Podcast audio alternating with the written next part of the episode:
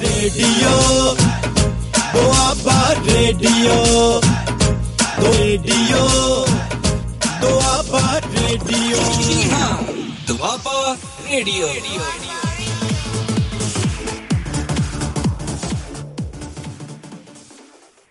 ਸਤਿ ਸ੍ਰੀ ਅਕਾਲ, ਆਦਾਬ, ਨਮਸਕਾਰ ਦੋਸਤੋ। ਮੈਂ ਤੁਹਾਡਾ ਆਪਣਾ ਸਰਬਜੀਤ ਚਾਹਲ ਲੈ ਕੇ ਹਾਜ਼ਰ ਹਾਂ ਪ੍ਰੋਗਰਾਮ ਖਬਰਸਾਰ। ਅਹ ਜਿਹਦੇ ਵਿੱਚ ਕੀ ਅਸੀਂ ਖਬਰਾਂ ਦੀ ਖਬਰਸਾਰ ਲੈਨੇ ਆ ਜੀ। ਉਹਦਾ ਵਿਸ਼ਲੇਸ਼ਣ ਕਰਦੇ ਆ ਤੇ ਉਹ ਖਬਰਾਂ ਅਸੀਂ ਲੈਨੇ ਆ ਜਾਂ ਉਹਨਾਂ ਤੇ ਵਿਸ਼ਿਆਂ ਦੇ ਉੱਪਰ ਗੱਲਬਾਤ ਕਰਦੇ ਆ ਉਹਨਾਂ ਮੁੱਦਿਆਂ ਉੱਪਰ ਗੱਲ ਕਰ- ਕਰ- ਕਰਦੇ ਆ ਕਿ ਜਿਹੜੇ ਬਹੁਤ ਹੀ ਅਹ, ਜ਼ਰੂਰੀ ਤੇ ਹੁੰਦੇ ਨੇ ਤੇ ਉਹ ਜਿਹੜੀਆਂ ਖਬਰਾਂ ਅਹਿਮ ਹੁੰਦੀਆਂ ਨੇ ਜਿਹੜੀਆਂ ਜਿਨ੍ਹਾਂ ਤੇ ਜਿਹੜੇ ਤੇ ਕੀ ਕਿ ਖਾਸ ਮੁੱਦੇ ਬਣਦੇ। ਉਹਨਾਂ ਤੇ ਚਰਚਾ ਕਰਨ ਵਾਸਤੇ ਅਸੀਂ ਅਹ, ਸੋਮਵਾਰ ਤੋਂ ਲੈ ਕੇ ਸ਼ੁੱਕਰਵਾਰ ਤੱਕ ਤੁਹਾਡੀ ਕਚਹਿਰੀ ਵਿੱਚ ਅਹ, ਹਾਜ਼ਰ ਅਹ, ਹੁੰਨੇ ਆ ਅਹ, ਸੋ ਰੋਜ਼ ਦੀ ਤਰ੍ਹਾਂ ਅਸੀਂ ਅੱਜ ਵੀ ਤੁਹਾਡੇ ਰੂਬਰੂ ਪ੍ਰੋਗਰਾਮ ਖਬਰਸਾਰ ਲੈ ਕੇ ਤੁਹਾ ਅੱਜ ਦਸਤਕ ਦੇ ਚੁੱਕੇ ਹਾਂ ਜੀ ਦੁਆਬਾ ਰੇਡੀਓ ਦੇ ਇਸ ਮੰਚ ਤੋਂ। ਅਸੋ ਜਿਨ੍ਹਾਂ ਨੇ ਹਾਲੇ ਤੱਕ ਟਿਊਨ ਆਨ ਨਹੀਂ ਕੀਤਾ ਆਪਣੇ ਰੇਡੀਓ ਸੈੱਟ ਨਹੀਂ ਔਨ ਕੀਤੇ ਅ, ਸੋ ਉਹ ਆਪਣੇ ਸੈੱਟ ਔਨ ਕਰ ਲਓ ਤੇ ਦੁਆਬਾ ਰੇਡੀਓ ਨੂੰ ਟਿਊਨ ਆਨ ਕਰਕੇ ਤੇ ਖਬਰਸਾਰ ਪ੍ਰੋਗਰਾਮ ਤੁਸੀਂ ਸਿੱਧਾ ਪ੍ਰਸਾਰਣ ਜਿਹੜਾ ਉਹ ਸੁਣ ਲਓ ਜੀ। ਅਸੋ ਅਸੀਂ ਹਾਜ਼ਰ ਹਾਂ ਤੇ ਅਸੀਂ ਅੱਜ ਵੀ ਉਸੇ ਤਰੀਕੇ ਨਾਲ ਅਸੀਂ ਸਾਣਬੀਣ ਕਰਾਂਗੇ ਜੀ ਉਹ ਗੱਲਾਂ ਬਾਤਾਂ ਕਰਾਂਗੇ ਅਹਿਮ ਮੁੱਦਿਆਂ ਦੇ ਉੱਪਰ ਜਿਹੜੀਆਂ ਹੁਣ ਅੱਜ ਦੀ ਅ, ਦਿਨ ਦੇ ਵਿੱਚ ਵਾਪਰੀਆਂ ਨੇ ਜੋ ਕੱਲ ਦੀਆਂ ਅਹਿਮ ਘਟਨਾਵਾਂ ਹੋਣਗੀਆਂ ਉਹਨਾਂ ਦੇ ਉੱਤੇ ਵਿਚਾਰ ਚਰਚਾ ਕਰਾਂਗੇ ਜੀ। ਅ, ਬਿਲਕੁਲ ਖੁੱਲ ਕੇ ਵਿਚਾਰ ਚਰਚਾ ਕਰਾਂਗੇ। ਦੋਸਤੋ ਪਹਿਲਾਂ ਸਭ ਤੁਸੀਂ ਹੱਥ ਵਿੱਚ ਫੜੋ ਮੋਬਾਈਲ ਤੇ ਚਿਹਰੇ ਤੇ ਲਿਓ ਸਮਾਈਲ ਤੇ ਫਿਰ ਪ੍ਰੋਗਰਾਮ ਖਬਰਸਾਰ ਕਰ ਲਓ ਔਨ ਤੇ ਫਿਰ ਅਸੀਂ ਗੱਲਬਾਤਾਂ ਅ, ਕਰੀਏ।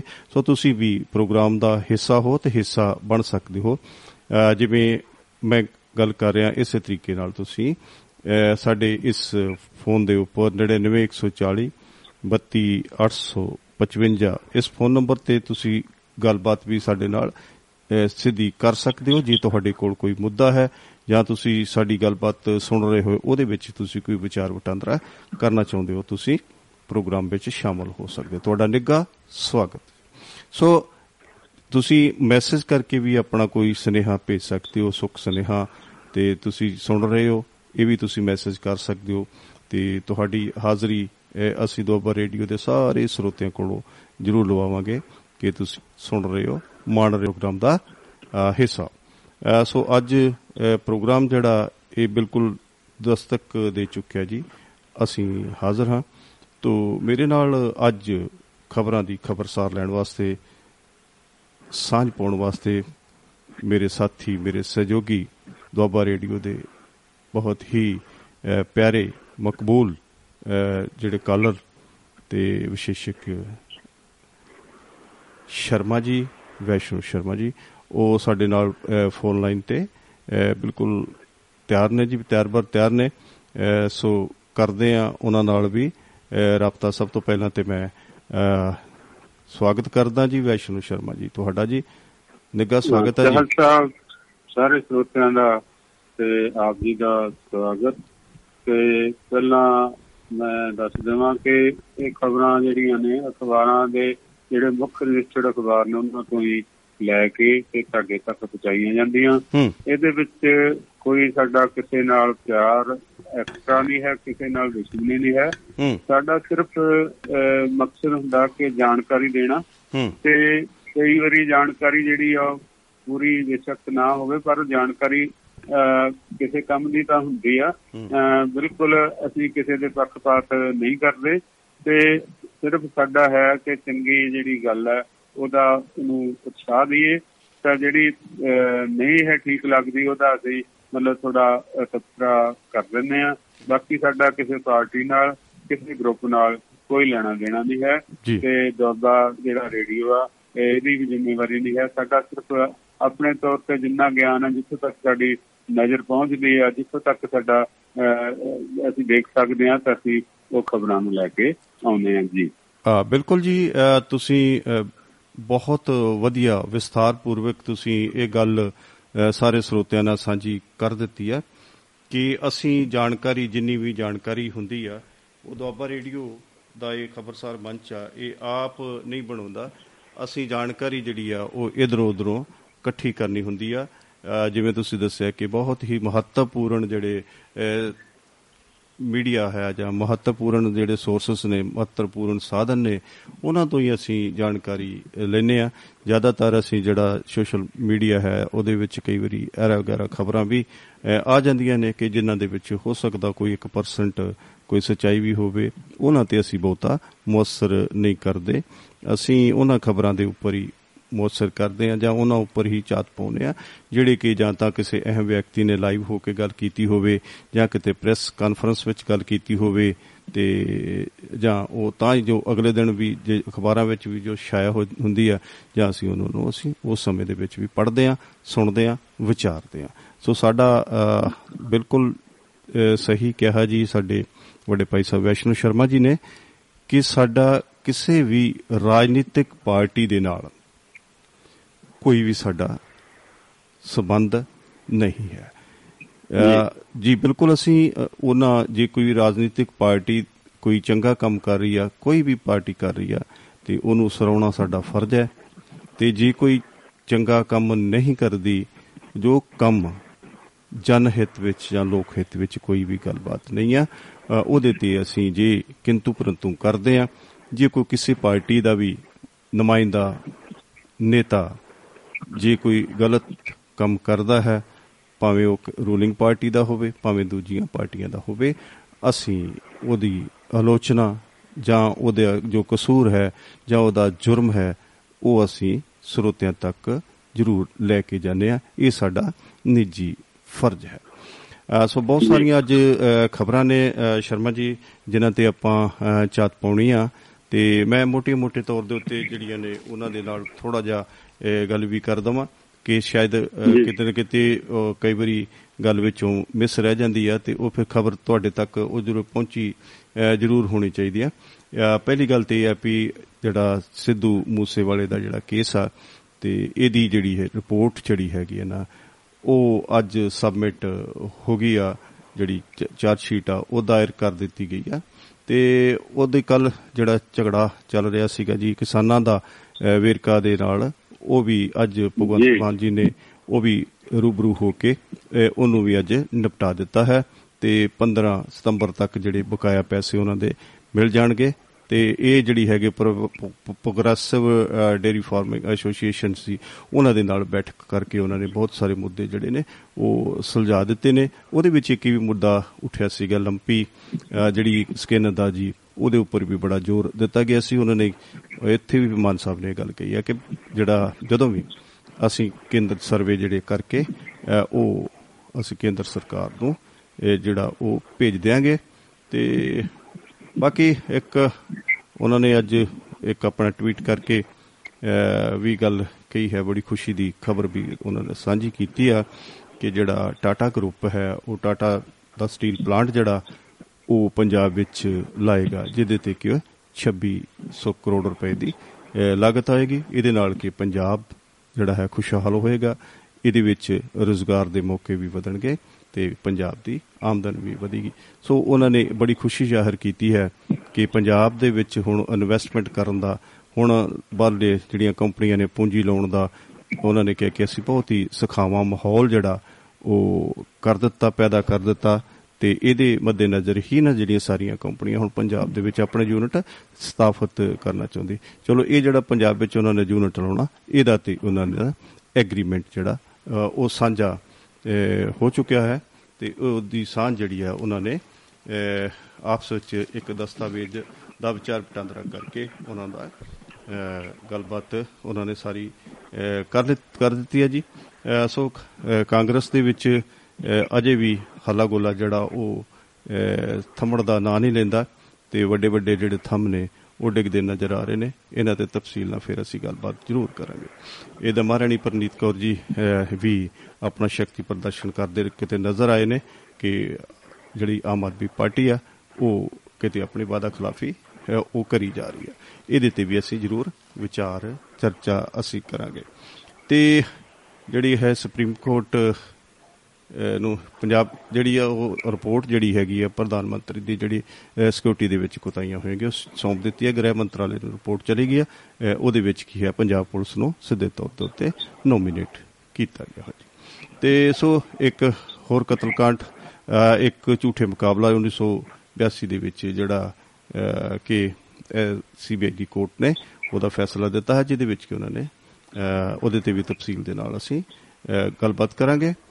ਤੇ ਬਿਲਕੁਲ ਮਾਨੋ ਜਿਹੜੇ ਉਹ ਬੜਾ ਚਰਚਿਤ ਇੱਕ ਕੇਸ ਹੈ ਉਹਦੇ ਵਿੱਚ ਵੀ ਹੁਣ ਉਹਦੇ ਤੇ ਵੀ ਗੱਲਬਾਤ ਅਸੀਂ ਥੋੜੀ ਬਹੁਤੀ ਅ, ਜ਼ਰੂਰ ਅ, ਅ, ਕਰਾਂਗੇ ਜੀ।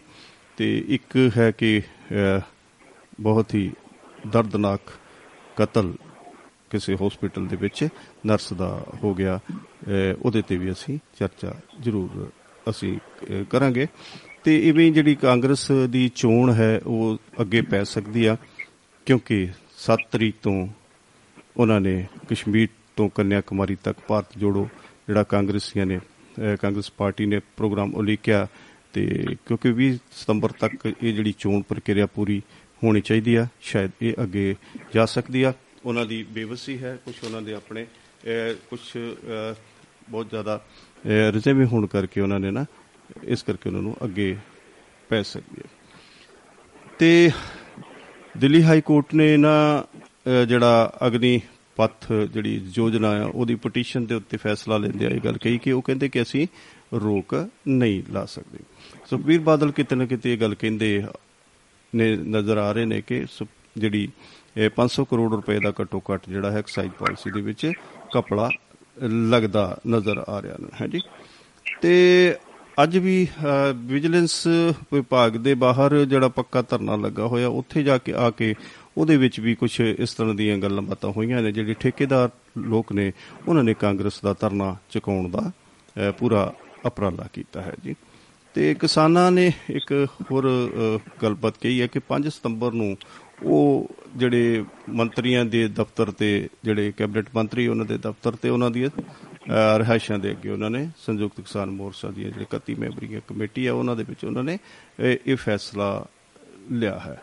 ਤੇ ਇਸੇ ਤਰ੍ਹਾਂ ਬੁੱਢੇ ਨਾਲੇ ਦੀ ਸਫ਼ਾਈ ਵਾਸਤੇ ਇੱਕ ਜਿਹੜੀ ਉਹਨਾਂ ਨੇ ਨੀਤੀ ਤਿਆਰ ਕੀਤੀ ਹੈ ਸਾਡੀ ਕੇਂਦਰੀ ਸਰਕਾਰ ਨੇ ਸੌਰੀ ਸਾਡੀ ਆਪਣੀ ਅਹ, ਪੰਜਾਬ ਸਰਕਾਰ ਨੇ ਉਹਦੇ ਵਿੱਚ ਵੀ ਅਹ, ਬਹੁਤ ਸਾਰੀਆਂ ਅਹ, ਸਮੱਸਿਆਵਾਂ ਦਾ ਇਹਨਾਂ ਨੂੰ ਸਾਹਮਣਾ ਪੈ ਸਕ ਕਰਨਾ ਪੈ ਸਕਦਾ। ਤੇ ਇਹ ਜਿਹੜੇ ਪਠਾਨ ਮਾਜਰਾ ਗੁਰਮੀਤ ਸਿੰਘ ਜੀ ਪਠਾਨ ਮਾਜਰਾ ਹੈ ਇਹ ਉਹ ਉਹਨਾਂ ਦੀ ਦੂਸਰੀ ਪਤਨੀ ਨੇ ਵੀ ਪਟੀਸ਼ਨ ਅਹ, ਜ਼ਾਹਰ ਕਰ ਉਤੇ ਪਟੀਸ਼ਨ ਦਾਇਰ ਕਰ ਦਿੱਤੀ ਹੈ ਜੀ। ਅਹ, ਹਾਈ ਕੋਰਟ ਦੇ ਵਿੱਚ ਕਿ ਉਹਨਾਂ ਨੂੰ ਝੂਠ ਬੋਲ ਕੇ ਉਹਨਾਂ ਦੇ ਨਾਲ ਵਿਆਹ ਕਰਾਇਆ ਗਿਆ ਤੇ ਉਹਨਾਂ ਨੂੰ ਅਹ, ਜਾਨੋਂ ਮਾਰਨ ਦੀਆਂ ਧਮਕੀਆਂ ਵੀ ਅਹ, ਦਿੱਤੀਆਂ ਜਾ ਰਹੀਆਂ ਨੇ ਹਨੇ?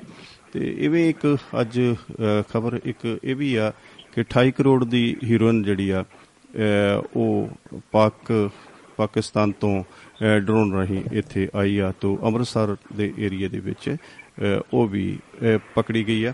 ਤੋਂ ਪਨਸਪ ਦਾ ਅਹ, ਜਿਹੜਾ 3 ਕਰੋੜ ਦਾ ਇੱਕ ਅਹ, ਘੁਟਾਲਾ ਸੀਗਾ ਉਹਦੇ ਵਿੱਚ ਅਹ, ਗੁਰਿੰਦਰ ਸਿੰਘ ਇੰਸਪੈਕਟਰ ਨੂੰ ਸਸਪੈਂਡ ਕਰ ਦਿੱਤਾ ਗਿਆ ਤੇ ਉਹਨੂੰ ਨੋਮੀਨੇਟ ਵੀ ਅਹ, ਕਰ ਦਿੱਤਾ ਗਿਆ ਵਾ ਕਿਉਂਕਿ ਉਹਨੂੰ- ਉਹਦਾ ਜਿਹੜਾ ਉਹਦੇ ਤੇ ਦੋਸ਼ ਜਿਹੜਾ ਆਇਦ ਹੋ ਗਿਆ। ਅਹ, ਖੇਡਾਂ ਵਤਨ ਪੰਜਾਬ ਦੀਆਂ ਜਿਹੜੀਆਂ ਕਿ 29 ਤਰੀਕ ਤੋਂ ਅਹ, ਸ਼ੁਰੂ ਹੋਣ ਜਾ ਰਹੀਆਂ ਨੇ ਜਿਹਦਾ ਕਿ ਜਲੰਧਰ 29 ਤਰੀਕ ਨੂੰ ਉਦਘਾਟਨ ਸਾਡੇ ਮਾਨਯੋਗ ਮੁੱਖ ਮੰਤਰੀ ਜੀ ਉੱਥੇ ਕਰਨਗੇ ਤੇ ਉਹਦੇ ਵਾਸਤੇ ਅੱਜ ਅਹ, 25 ਕਰੋੜ ਰੁਪਈਆ ਜਿਹੜਾ ਅਹ, ਉਹਨੂੰ ਪ੍ਰਵਾਨਗੀ ਦੇ ਦਿੱਤੀ ਗਈ ਆ।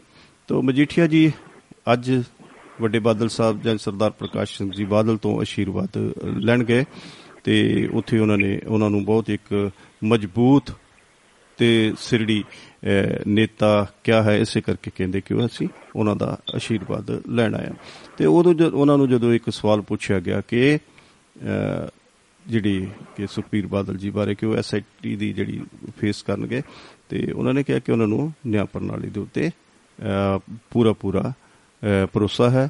ਤੇ ਸੋ ਇੱਕ ਇਹ ਵੀ ਖਬਰ ਹੈ ਕਿ ਜਿਹੜੀ 3000 ਕਰੋੜ ਦੀ ਜਿਹੜੀ ਹੀਰੋਇਨ ਆ ਅਹ, ਉਹਦਾ ਵੀ ਕੁਝ ਥੋ ਪਤਾ ਅਹ, ਅਹ, ਲੱਗ ਗਿਆ।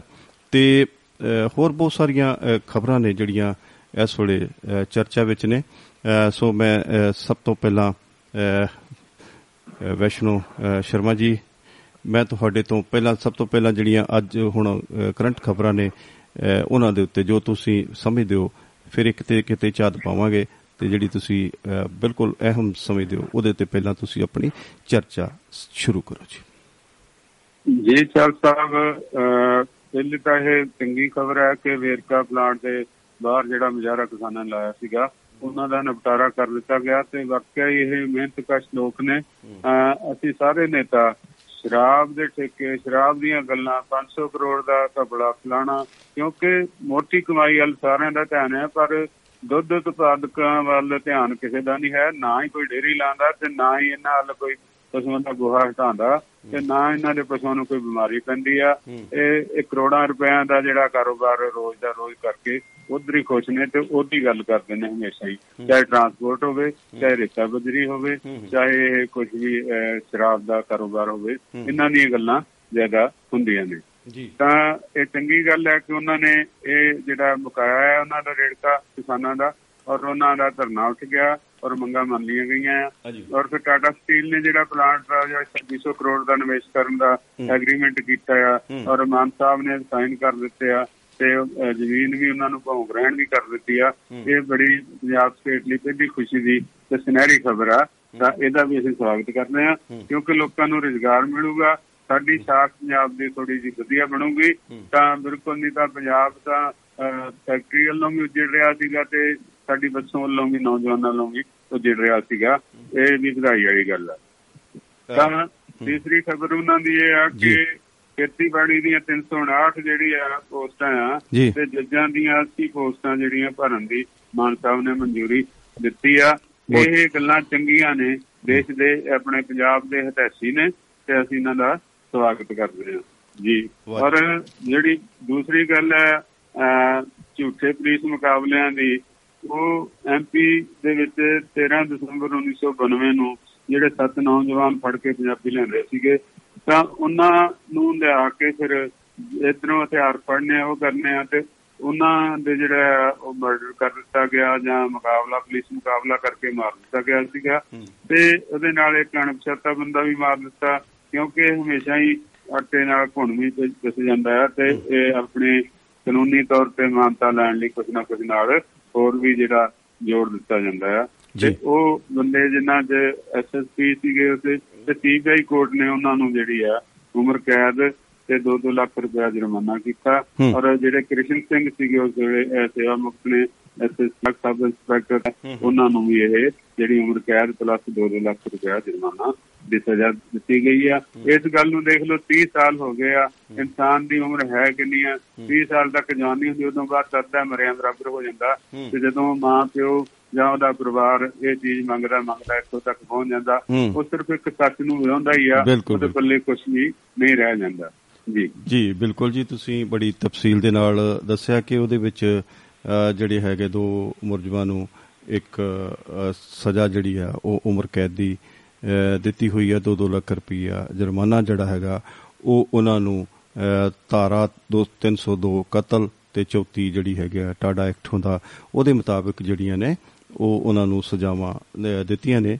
ਤੇ ਉਹਦੇ ਵਿੱਚ ਕੀ ਹੈਗਾ ਕਿ ਜਿਹੜੇ ਅ, ਬੰਦੇ ਤਿੰਨ ਅ, ਜਿਨ੍ਹਾਂ ਦੇ ਖਿਲਾਫ 1992 ਦੇ ਵਿੱਚ ਝੂਠਾ ਮੁਕਾਬਲਾ ਬਣਾਇਆ ਸੀਗਾ ਉਹ ਅੰਮ੍ਰਿਤਸਰ ਡਿਸਟ੍ਰਿਕਟ ਦੇ ਵਿੱਚ ਪਿੰਡ ਅ, ਫੇਰੂਮਾਨ ਦੇ ਨਾਲ ਸੰਬੰਧਿਤ ਅ, ਨੇ। ਤੇ ਉਹ ਐਵੇਂ ਇਸ ਤਰ੍ਹਾਂ ਕਰਕੇ ਜੀ ਉਹ ਜੀ ਇਸ਼ਤਿਹਾਰੀ ਮੁਰਜਮ ਨੇ ਅ, ਤੇ ਪਤਾ ਨਹੀਂ ਕੀ ਕੀ ਉਹਨਾਂ ਤੇ ਦੋਸ਼ ਲਾ ਕੇ ਤੇ ਉਹਨਾਂ ਨੂੰ ਅ, ਇੱਥੇ ਕਰ ਦਿੱਤਾ ਗਿਆ ਤੇ ਅੱਜ ਜਿਵੇਂ ਤੁਸੀਂ ਦੱਸਿਆ ਹੈ ਕਿ ਸੀਬੀਆਈ ਦੀ ਕੋਰਟ ਨੇ ਐਸਐਸ ਨਗਰ ਅ, ਦੀ ਜਿਹੜੀ ਸੀਬੀਆਈ ਕੋਰਟ ਹੈ ਉਹਨੇ ਇਹ ਫੈਸਲਾ ਅ, ਕਰ ਦਿੱਤਾ ਹੈ। ਅ, ਸੋ ਚੰਗੀ ਗੱਲ ਹੈ ਤੇ ਇਵੇਂ ਬਹੁਤ ਸਾਰੇ ਫੈਸਲਾਂ ਦੇ ਵਿੱਚ ਅ, ਕਈ ਕੋਤਾਹੀਆਂ ਵੀ ਹੁੰਦੀਆਂ ਨੇ ਤੇ ਇਹ ਚਲੋ ਠੀਕ ਹੈ ਜੀ ਕੋਈ ਹਾਰਡ ਕੋਡ ਹੈਗਾ ਕੋਈ ਅੱਤਵਾਦੀ ਹੈ ਜਾਂ ਕੋਈ ਵੱਖਵਾਦੀ ਹੈ ਅ, ਤੇ ਸੋ ਉਹਨੂੰ ਤਾਂ ਚਾਹੀਦਾ। ਪਰ ਜੇ ਕੋਈ ਇਸ ਤਰ੍ਹਾਂ ਦੇ ਝੂਠੇ ਅ, ਮੁਕਾਬਲੇ ਬਣਨ ਤਾਂ ਉਹ ਕਿਤੇ ਨਾ ਕਿਤੇ ਅ, ਕੋਈ ਉਹਨਾਂ ਨੂੰ ਬਰਦਾਸ਼ਤ ਅ, ਨਹੀਂ ਕੀਤਾ ਜਾਂਦਾ ਕੀਤਾ ਜਾ ਸਕਦਾ ਜੀ। ਚਲੋ ਇੱਕ ਖੁਸ਼ੀ ਦੀ ਖਬਰ ਹੋਰ ਵੀ ਆ ਕਿ ਪੰਜਾਬ ਤੋਂ ਅ, ਤਿੰਨ ਅਧਿਆਪਕਾਂ ਦੀ ਜਿਹੜੀ ਹੈ ਨਾ ਉਹ ਰਾਸ਼ਟਰਪਤੀ ਅ, ਪੁਰਸਕਾਰ ਲਈ। ਅ, ਚੋਣ ਹੋ ਗਈ ਹੈ ਜੀ। ਤੇ ਇਹ ਬੜੀ ਅ, ਆਪਾਂ ਇਹਨੂੰ ਵੀ ਇੱਕ ਖੁਸ਼ੀ ਦੀ ਖਬਰ ਵਿੱਚ ਹੀ ਲੈ ਸਕਦੇ ਹਾਂ ਕਿ ਟੋਟਲ ਜਿਹੜੇ ਹੈਗੇ ਆ ਭਾਰਤ ਵਿੱਚੋਂ 46 ਅਧਿਆਪਕਾਂ ਨੂੰ ਅ, ਦੇਣੀ ਅ, ਜੋ ਰਾਸ਼ਟਰਪਤੀ ਪੁਰਸਕਾਰ ਮਿਲਣੇ ਨੇ ਤੇ ਉਹਨਾਂ ਵਿੱਚੋਂ ਪੰਜਾਬ ਦੇ ਅ, ਤਿੰਨ ਜਿਹੜੇ ਉਹ ਨੇ। ਜੇ ਤੁਸੀਂ ਅ, ਮੈਨੂੰ ਇਜਾਜ਼ਤ ਦਿਓ ਤੇ ਮੈਂ ਉਹਨਾਂ ਦੇ ਤਿੰਨਾਂ ਦੇ ਅਹ, ਨਾਮ ਵੀ ਜ਼ਰੂਰ ਅਹ, ਲੈਣਾ ਚਾਹਾਂਗਾ ਜੀ ਜੀ ਸਾਹਿਬ ਸਾਹਿਬ ਜ਼ਰੂਰ ਪੜੋ ਨਾਮ ਹਾਂ ਜੀ, ਹਾਂ ਜੀ। ਕਿਉਂਕਿ ਜਿੱਥੇ ਸਿਹਤ ਤੇ ਸਿੱਖਿਆ ਵਧੀਆ ਹੋਣਗੀਆਂ। ਉਹ ਹਮੇਸ਼ਾ ਹੀ ਇਲਾਕਾ ਮੁਲਕ ਸਟੇਟ ਜਿਹੜੀ ਆ ਤਰੱਕੀ ਕਰੂਗੀ ਜੀ ਬਿਲਕੁਲ ਜੀ ਬਾਕੀ ਇਸ ਤਰ੍ਹਾਂ ਦੇ ਚਲੋ ਸਟੇਟ ਅਵਾਰਡਸ ਤੇ ਬਹੁਤ ਸਾਰੇ ਮਿਲਦੇ ਨੇ ਜਿਨ੍ਹਾਂ ਨੇ ਕੋਈ ਚੰਗੀ ਕੋਈ ਕਾਰਗੁਜ਼ਾਰੀ ਕੀਤੀ ਹੁੰਦੀ ਹੈ ਪਰ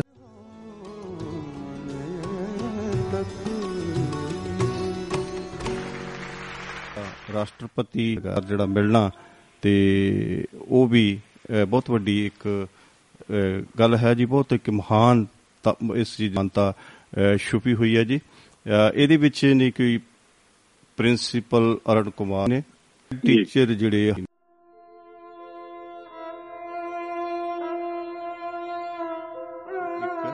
ਪ੍ਰਿੰਸੀਪਲ ਸ਼ਾਹੀ ਇਹਨਾਂ ਨੂੰ ਕਿ ਰਾਸ਼ਟਰਪਤੀ ਅਵਾਰਡ ਵਾਸਤੇ ਚੁਣਿਆ ਗਿਆ। ਸੋ ਤੁਸੀਂ ਸਿੱਖਿਆ ਦੇ ਨਾਲ ਸੰਬੰਧਿਤ ਹੋ ਤੇ ਇਹ ਜਿਹੜੇ ਇਸ ਤਰ੍ਹਾਂ ਦੇ ਅਵਾਰਡ ਮਿਲਣੇ ਨੇ ਇਹ ਸਾਡੇ ਸਿੱਖਿਆ ਨੀਤੀ ਨੂੰ ਜਾਂ ਕੰਮ ਕਰਨ ਦੇ ਤੌਰ ਤਰੀਕਿਆਂ ਨੂੰ ਲੋਕਾਂ ਨੂੰ ਉਤਸ਼ਾਹਿਤ ਤੇ ਪ੍ਰੇਰਿਤ ਕਰ ਸਕਦੇ ਨੇ ਜੀ? ਜੀ ਬਿਲਕੁਲ ਚੰਗੀ ਜੀ ਦੀ ਸਰਾਹਨਾ ਕਰਨੀ ਬਣਦੀ ਆ। ਜੇ ਚੰਗੇ ਬੱਚੇ ਨੂੰ ਚੰਗੇ ਖਿਡਾਰੀ ਨੂੰ ਚੰਗੇ ਅਧਿਆਪਕ ਨੂੰ ਚੰਗੇ ਸੈਨਾਪਤੀ ਨੂੰ ਚੰਗੇ ਪੁਲਿਸ ਅਧਿਕਾਰੀ ਨੂੰ ਅਸੀਂ ਸਨਮਾਨਿਤ ਨਾ ਕਰਾਂਗੇ ਤਾਂ ਉਹਨਾਂ ਦਾ ਜਿਹੜਾ ਹੈਗਾ ਅਕਸ ਜਿਹੜਾ ਹੈ ਲੋਕਾਂ ਦੇ ਉੱਤੇ ਵਧੀਆ ਨਹੀਂ ਪਏਗਾ। ਸਾਡੇ ਇਸ ਇਮਾਨਦਾਰੀ ਨੂੰ ਇਸ ਚੰਗੀ ਸੇਵਾ ਲਈ ਅਸੀਂ ਇੱਕ ਦੂਜੇ ਵੱਲ ਦੇਖ ਕੇ ਇਰਪਤ ਹੁੰਦੇ ਆ ਤਾਂ ਉਹਦੇ ਨਾਲ ਸਾਡਾ ਜਿਹੜਾ ਹੈ ਵੈਸੇ ਵੀ ਪਿੰਡ ਇਲਾਕਾ ਉਹ ਵੀ ਮਤਲਬ ਜਿਹੜਾ ਹੈ ਉਹਨੂੰ ਮਾਣ ਮਿਲਦਾ ਆ। ਔਰ ਬਿਲਕੁਲ ਭਾਰਤ ਲੈਵਲ ਤੇ ਵੀ ਇੰਡੀਆ ਲੈਵਲ ਤੇ ਵੀ ਸਾਨੂੰ ਮਾਣ ਕਿ ਉੱਥੋਂ ਦੀ ਸਟੇਟ ਦੇ ਆ ਬੰਦੇ ਜਿਹੜੇ ਆ ਮੋਹਰੀ ਨੇ। ਔਰ ਚੰਗਿਆਂ ਨੂੰ ਅੱਗੇ ਲਿਆਉਣਾ ਚਾਹੀਦਾ ਔਰ ਉਹਨਾਂ ਦੇ ਗੁਣਾਂ 'ਚ ਜਿਹੜਾ ਵਾਧਾ ਹੋਵੇ ਤੇ ਆਉਣ ਵਾਲੀਆਂ ਪਨੀਰੀਆਂ ਵੀ ਜਿਹੜੀ ਆ ਉਹ ਮਾਰਗਦਰਸ਼ਨ ਜਿਹੜੀਆਂ ਉਹ ਕਰਨ ਤੇ ਉਸੇ ਰਾਹ ਤੇ ਚੱਲਣ। ਤੇ ਕਈ ਵਾਰੀ ਇਹਨਾਂ ਦੀ ਚੋਣ 'ਚ ਵੀ ਪੱਖਪਾਤ ਹੋ ਜਾਂਦੇ ਆ। ਜਿੱਦਾਂ ਸਾਡੀਆਂ ਖੇਡਾਂ ਦੇ ਵਿੱਚ ਇਸ ਵੇਲੇ ਵਧੀਆ ਮੈਡਲ ਆਏ ਤਾਂ ਉਹ ਸਿਰਫ ਚੋਣਾਂ ਚੰਗੀਆਂ ਦਾ ਕਰਕੇ ਸੀਗੇ ਜ਼ਰੂਰ ਚੰਗੇ ਜਿਹੜੇ ਖਿਡਾਰੀ ਚੰਗੇ ਅਧਿਆਪਕ ਹੈ ਚੰਗੇ ਪ੍ਰੋਫੈਸਰ ਹੈ ਚੰਗੇ ਕੋਈ ਵੀ ਨੇਤਾ ਨੇ ਚਾਹੇ ਸਾਇੰਸ ਵਾਲੇ ਨੇ ਸਾਇੰਸ ਦੇ ਖੋਜਕਰਤਾ ਨੇ ਉਹਨਾਂ ਨੂੰ ਅੱਗੇ ਲਿਆਉਣਾ ਚਾਹੀਦਾ। ਉਹਦੇ ਨਾਲ ਸਾਡੀ ਜਿਹੜੀ ਆ ਹਰ ਬੰਦੇ ਦੀ ਹਿੰਮਤ ਨੇਕ ਕਮਾਈ ਵੱਲ ਨੂੰ ਵੱਧਦੀ ਆ।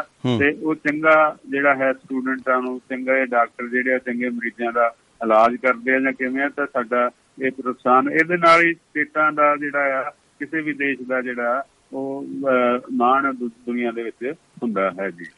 ਹਾਂ।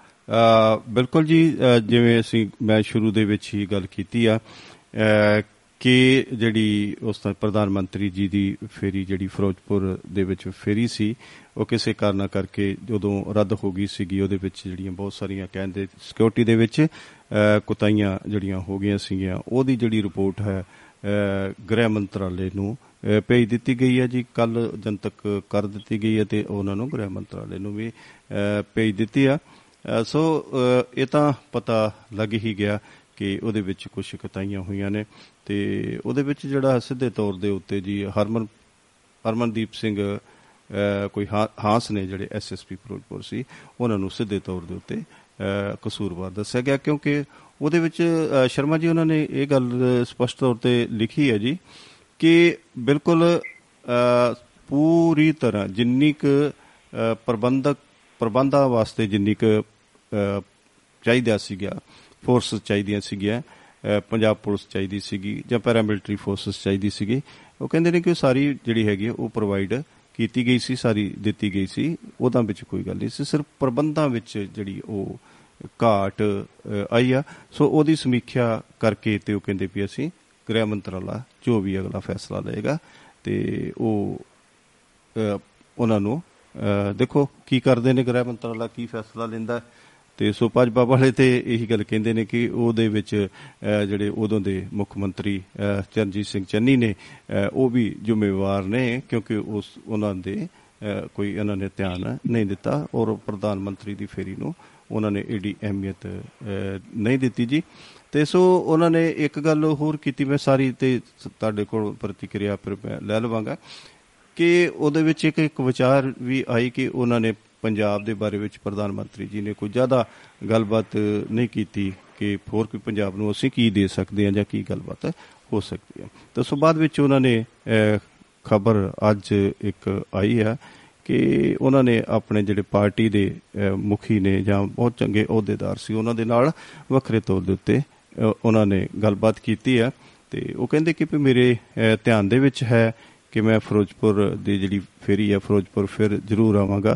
ਤੇ ਬਹੁਤ ਸਾਰਾ ਕਹਿੰਦੇ ਕਿ ਮੈਂ ਜੋ ਵੀ ਮੇਰੇ ਮਨ ਦੇ ਵਿੱਚ ਹੈ ਤੇ ਫਿਰੋਜ਼ਪੁਰ ਆ ਕੇ ਤੇ ਮੈਂ ਬਹੁਤ ਸਾਰੇ ਐਲਾਨ ਜ਼ਰੂਰ ਕਰਾਂਗਾ। ਉਹ ਮੈਂ ਫੇਰੀ ਜਿਹੜੀ ਮੇਰੀ ਉਹ ਫੇਰੀ ਆ ਉਹਨੂੰ ਮੈਂ ਵਿਅਰਥ ਨਹੀਂ ਜਾਣਦਾਗਾ ਫਿਰ ਮੈਂ ਜ਼ਰੂਰ ਕਰਾਂਗਾ ਜੀ। ਇਹ ਬਹੁਤ ਹੀ ਇਸ ਤਰੀਕੇ ਇਸ ਗੱਲ ਨੂੰ ਬੜਾ ਪੋਜ਼ਿਟਿਵ ਤਰੀਕੇ ਨਾਲ ਵੇਖਿਆ ਜਾ ਸਕਦਾ ਜੀ। ਹਾਂਜੀ। ਜੀ ਇਹ ਮੋਦੀ ਸਾਹਿਬ ਦਾ ਵੜਪਣ ਹੈ।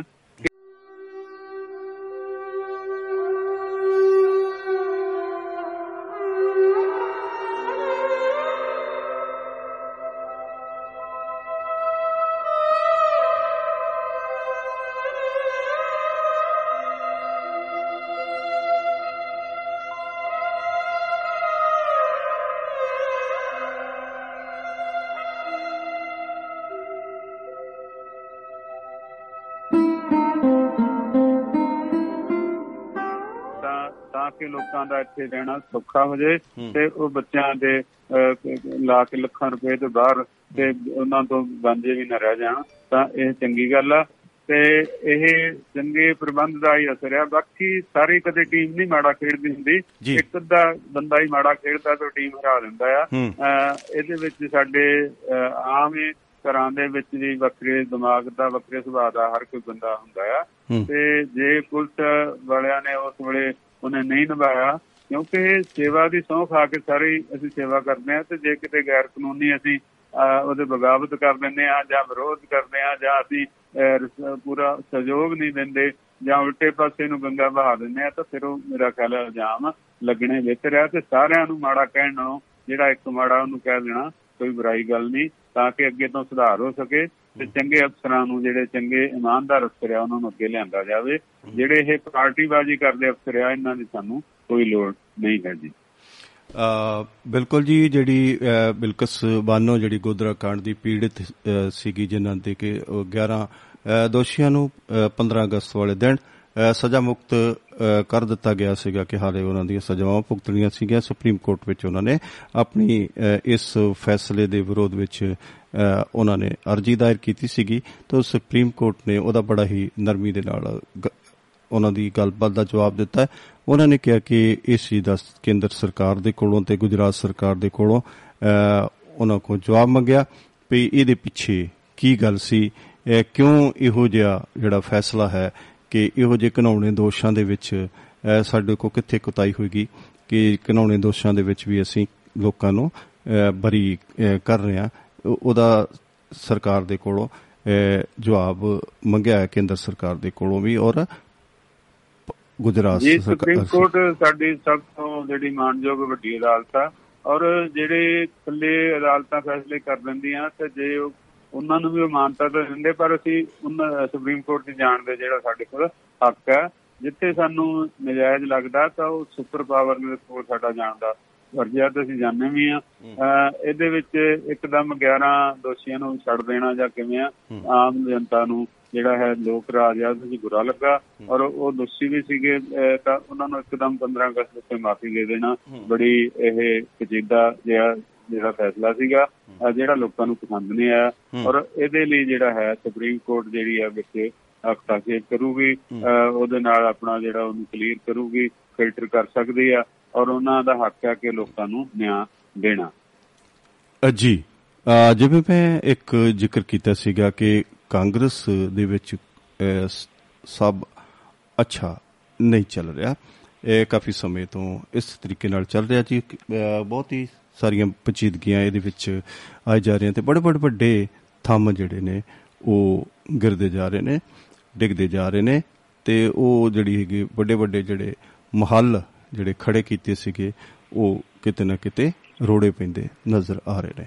ਸੋ ਬਹੁਤ ਵੱਡਾ ਇੱਕ ਥੰਮ ਬਹੁਤ ਵੱਡੀ ਸ਼ਖਸੀਅਤ ਅ, ਬਹੁਤ ਵੱਡੀ ਅ, ਵਿਅਕਤੀਤਵ ਦੇ ਮਾਲਕ ਅ, ਗੁਲਾਮ ਨਬੀ ਆਜ਼ਾਦ ਜੀ ਅ, ਜਿਹੜੇ ਕਿ ਕਾਂਗਰਸ ਦੇ ਵਿੱਚ ਅ, ਬਹੁਤ ਸਾਰੇ ਅਹੁਦੇ ਹੁੰਡਾ ਚੁੱਕੇ ਨੇ ਉਹਨਾਂ ਕੋਲ ਬਹੁਤ ਸਾਰੀਆਂ ਪਦਵੀਆਂ ਵੀ ਰਹਿ ਚੁੱਕੀਆਂ ਨੇ ਤੇ ਬਹੁਤ ਸਾਰਾ ਅ, ਜਿਹੜਾ ਹੈ ਉਹ ਮੰਤਰੀ ਮੰਡਲ ਦੇ ਵਿੱਚ ਵੀ ਉਹ ਅ, ਸ਼ਾਮਲ ਅ, ਰਹੇ ਨੇ ਅ, ਕਈ ਤਰ੍ਹਾਂ ਦੇ ਬਹੁਤ ਹੀ ਅਹਿਮ ਮੰਤਰੀ ਪਦ ਦੇ ਹੁੰਦਿਆਂ ਹੋਇਆਂ ਉਹਨਾਂ ਦੇ ਕੋਲ ਅ, ਵਿਭਾਗ ਰਹੇ ਨੇ ਤੇ ਅੱਜ ਕਿਤੇ ਨਾ ਕਿਤੇ ਉਹਨਾਂ ਨੇ ਅ, ਗੁਲਾਮ ਨਬੀ ਆਜ਼ਾਦ ਜਿਹੜੇ ਨੇ ਉਹ ਕਾਂਗਰਸ ਤੋਂ ਆਜ਼ਾਦ ਹੁੰਦੇ ਅ, ਨਜ਼ਰ ਆਏ ਨੇ ਜੀ। ਤੇ ਉਸ ਤੋਂ ਬਾਅਦ ਅ, ਤੁਸੀਂ ਜ਼ਰੂਰ ਜਾਣਕਾਰੀ ਰੱਖਦੇ ਹੋਗੇ ਕਿ ਜਿਹੜੇ ਸੁਨੀਲ ਜਾਖੜ ਜੀ ਇਹ ਜਿਹੜੇ ਕਾਂਗਰਸ ਦੇ ਸਾਬਕਾ ਪ੍ਰਧਾਨ ਨੇ ਤੇ ਅੱਜ ਕੱਲ ਸ਼ਾਇਦ ਉਹਨਾਂ ਨੇ ਭਾਰਤੀ ਜਨਤਾ ਪਾਰਟੀ ਦਾ ਪੱਲਾ ਅਹ, ਫੜ ਲਿਆ ਤੇ ਉਹ ਵੀ ਕਾਫੀ ਕਟਾਸ਼ਕ ਕੱਸਦੇ ਅਹ, ਨਜ਼ਰ ਆਏ। ਤੁਸੀਂ ਇਹ ਤੇ ਤਫਸੀਲ ਕਰੋਗੇ ਜੀ ਇਹ ਕਾਂਗਰਸ ਦਾ ਜਿਹੜਾ ਹੈ ਨਾ ਰਾਹੁਲ ਗਾਂਧੀ ਜਦੋਂ ਦੇ ਆਏ ਨੇ ਪ੍ਰਧਾਨ ਤਾਂ ਥੋੜਾ ਕੁਝ ਊਚ ਨੀਚ ਹੀ ਰਹੀ ਆ ਔਰ ਕਾਫੀ ਇਹਦਾ ਨੁਕਸਾਨ ਹੋ ਰਿਹਾ ਹੈ ਬੇਸ਼ੱਕ ਪੱਕੇ ਪਾਰਟੀ ਵਾਲੇ ਜਿਹੜੇ ਉਹ ਜੁੜੇ ਨੇ ਪਰ ਇਹ ਗੁਲਾਮ ਨਬੀ ਆਜ਼ਾਦ ਬਹੁਤ ਵਧੀਆ ਸ਼ਖਸੀਅਤ ਆ। ਔਰ ਇੱਥੋਂ ਤੱਕ ਕਿ ਸੰਸਦ ਭਵਨ ਤੋਂ ਵੀ ਜਦੋਂ ਇਹਨਾਂ ਦੀ ਵਿਦਾਇਗੀ ਕੀਤੀ ਗਈ ਆ ਤਾਂ ਬੜੇ ਮਾਣ ਇਸ ਨਾਲ ਇਹਨਾਂ ਨੂੰ ਤੋਰਿਆ ਗਿਆ। ਕਿਉਂਕਿ ਸਾਰਿਆਂ ਦੇ ਸਾਂਝੇ ਜਿਹੜੇ ਹੁੰਦੇ ਨੇਤਾ ਤਾਂ ਉਹਨਾਂ ਨੂੰ ਪਿਆਰ ਕੀਤਾ ਜਾਂਦਾ। ਸੂਝਵਾਨ ਨੇ ਮੈਨੂੰ ਯਾਦ ਹੈ ਕਿ ਰੰਧਾਵਾ ਸਾਹਿਬ ਸੰਦੋਖ ਸਿੰਘ ਉਦੋਂ ਜਿੰਦੇ ਸੀ। ਜਦੋਂ ਇਹਨਾਂ ਨੇ ਮੁਹਿੰਮ ਕਿੱਥੋਂ ਸ਼ੁਰੂ ਕੀਤੀ ਸੀ? ਆਪਣੇ ਇੱਥੋਂ ਕੋਟਲੀ ਸੂਤਮਲੀ ਦੇ ਲਾਗੇ ਡੇਢ ਵਾਰ ਤੋਂ। ਡੇਢ ਕੁ ਤੇ ਹਾਂ ਬੜਾ ਇਹਨਾਂ ਨੇ ਰੂਹ ਫੂਕੀ ਸੀਗੀ। ਕਾਂਗਰਸ ਦੇ ਵਿੱਚ ਪਰ। ਜਦੋਂ ਬੰਦਾ ਦੇਖਦਾ ਕਿ ਥੱਲੇ ਜਿਹੜੇ ਆ ਉਹ ਜਿਹੜਾ ਵੱਢ ਰਹੇ ਆ ਕੌਣ ਵੱਢ ਰਹੇ? ਸਾਡੇ ਨੇਤਾ ਹੀ ਵੱਢ ਰਹੇ ਕਿਸੇ ਦੀ ਸਲਾਹ ਜਿਹੜੀ ਆ। ਉਹ ਨਹੀਂ ਚੰਗੀ ਤਰ੍ਹਾਂ ਲਈ ਜਾਂਦੀ ਉਹਨੂੰ ਮਾਣ ਨਹੀਂ ਦਿੱਤਾ ਜਾਂਦਾ। ਤਾਂ ਫਿਰ ਸੁਧਾਰ ਸੁਧਾਰ ਸੁਧਾਰ ਕਿੱਥੋਂ ਹੋ ਜਾਊਗਾ। ਔਰ ਜਿਹੜਾ ਆ ਉਹਨਾਂ ਨੇ ਕਿਹਾ ਕਿ ਜਿਹੜੇ ਰਾਹੁਲ ਨੇ ਕਾਂਗਰਸ ਸਲਾਹਕਾਰ ਪ੍ਰਣਾਲੀ ਤਬਾਹ ਕਰਕੇ ਰੱਖ ਦਿੱਤੀ ਆ ਔਰ ਇਹੀ ਗੱਲ ਜਿਹੜੀ ਆ ਜਾਖੜ ਸਾਹਿਬ ਨੇ ਕਹੀ ਆ ਕਿ ਇਹ ਬਿਲਕੁਲ ਜਿਹੜੀ ਆ ਤਬਾਹ ਹੋਣ ਦੇ ਨੇੜੇ ਆ ਗਈ ਕਾਂਗਰਸ ਹੂੰ। ਅਹ ਜਦੋਂ ਇਦਾਂ ਦੇ ਚੰਗੇ ਆਧਾਰ ਵਾਲੇ ਨੇਤਾ ਜਿਹੜੇ ਆ ਉਹ ਦੁਖੀ ਹੋ ਕੇ ਛੱਡ ਜਾਣ ਜਿਹੜੇ ਕਿ ਬੰਦਾ ਸਿਆਣਾ। ਇੱਕ ਵਾਰੀ ਵੀ ਵਾਪਸ ਜਾਣ ਤੋਂ ਪਹਿਲਾਂ ਹਜ਼ਾਰ ਵਾਰੀ ਸੋਚਦਾ ਹੂੰ। ਤੇ ਇਹ ਵਾਕਈ ਉਹਨਾਂ ਲਈ ਬਹੁਤ ਮਾੜੇ ਸਮੇਂ ਦੇ ਆਉਣ ਦੇ ਜਿਹੜੀ ਨਿਸ਼ਾਨੀਆਂ ਹੂੰ ਤੇ ਇਹ ਜਿਹੜੀ ਆ ਜਿੱਦਾਂ ਸੂਰਜ ਚੜ੍ਹਦਾ ਹੈ ਇਸੇ ਤਰ੍ਹਾਂ ਛਿਪ ਵੀ ਜਾਂਦਾ ਹੈ। ਚਾਹੇ ਕੋਈ ਪਾਰਟੀ ਹੋਵੇ। ਚਾਹੇ ਕੋਈ ਨੇਤਾ ਹੋਵੇ ਤੇ। ਇਹ ਨੇਤਾ ਜੇ ਚੰਗੇ ਹੋਣ ਖਿਡਾਰੀ ਚੰਗੇ ਹੋਣ ਦਾ ਟੀਮ ਹਮੇਸ਼ਾ ਜਿੱਤਦੀ ਆ ਜੀ। ਖਿਡਾਰੀ ਇੱਕ ਵੀ ਖਰਾਬ ਕਰੇ ਤੇ ਜੇ ਕੈਪਟਨ ਖਰਾਬ ਕਰੇ ਤਾਂ ਟੀਮ ਦਾ ਹਾਰਨਾ ਜ਼ਰੂਰੀ ਹੈ ਬਿਲਕੁਲ ਜੀ ਕਈ ਵਾਰੀ ਰਲ ਕੇ ਗੇਮ ਕਈ ਵਾਰੀ ਖੇਡਦੇ ਨੇ ਜਿਹਨੂੰ ਮੈਚ ਫਿਕਸਿੰਗ ਕਹਿੰਦੇ ਆ ਤੇ ਉਹ ਵੀ ਕਿਤੇ ਨਾ ਕਿਤੇ ਟੀਮ ਵਾਸਤੇ ਬੜਾ ਘਾਤਕ ਅ, ਵੀ ਸਾਬਤ ਹੋ ਜਾਂਦਾ ਹੈ। ਅ, ਸੋ ਬਹੁਤ ਸਾਰੀਆਂ ਗੱਲਾਂ ਅ, ਸੁਨੀਲ ਜਾਖੜ ਜੀ ਨੇ ਕੀਤੀਆਂ ਨੇ। ਤੇ ਉਹ ਕਹਿੰਦੇ ਨੇ ਕਿ ਪ- ਸਭ ਤੋਂ ਪਹਿਲਾਂ ਇਹ ਗੱਲ ਕਹਿੰਦੇ ਨੇ ਕਿ ਜਿਹੜੇ ਅ, ਇਸ ਵੇਲੇ ਪੰਜਾਬ ਕਾਂਗਰਸ ਦੇ ਵਿੱਚ ਕੀ ਹੈ ਕਿ ਤਜਰਬੇਕਾਰਾਂ ਦੀ ਅ, ਬਹੁਤ ਘਾਟ ਹੈ। ਤੇ ਬਸ ਕਹਿੰਦਾ ਕਿ ਜਿਹੜੇ ਚਾਪਲੂਸ ਲੋਕ ਨੇ ਜਿਹੜੇ ਕਿ ਸਾਡੇ ਉੱਪਰ ਜਾ ਕੇ ਚਾਪਲੂਸੀ ਕਰਦੇ ਨੇ ਉਹ ਹੀ ਅੱਜ ਕੱਲ ਫੈਸਲੇ ਅਹ, ਲੈ ਰਹੇ ਨੇ। ਤੇ ਇੱਕ ਬਹੁਤ ਵੱਡੀ ਉਹਨਾਂ ਨੇ ਇਹ ਜਿਹੜੀ ਗੱਲ ਅਹ, ਕਹਿ ਦਿੱਤੀ ਆ। ਤੇ ਉਹ ਇਹ ਗੱਲ ਉਹਨਾਂ ਨੇ ਕਹੀ ਆ ਕਿ ਪਹਿਲਾਂ ਉਦੋਂ ਅਹ, ਚੰਨੀ ਨੂੰ ਕੋਈ ਮੁੱਖ ਮੰਤਰੀ ਨਹੀਂ ਸੀ ਮੰਨਦਾ। ਤੇ ਇਵੇਂ ਹੀ ਅੱਜ ਕਹਿੰਦੇ ਕਾਂਗਰਸ ਪ੍ਰਧਾਨ ਰਾਜਾ ਬੜਿੰਗ ਨੂੰ ਅਹ, ਕੋਈ ਪ੍ਰਧਾਨ ਮੰਨ ਕੇ ਅਹ, ਰਾਜੀ ਨਹੀਂ ਕਿਉਂਕਿ ਉਹਦੇ ਕੋਲ ਤਜਰਬੇ ਦੀ ਕਾਫੀ ਅਹ, ਘਾਟ ਹੈ।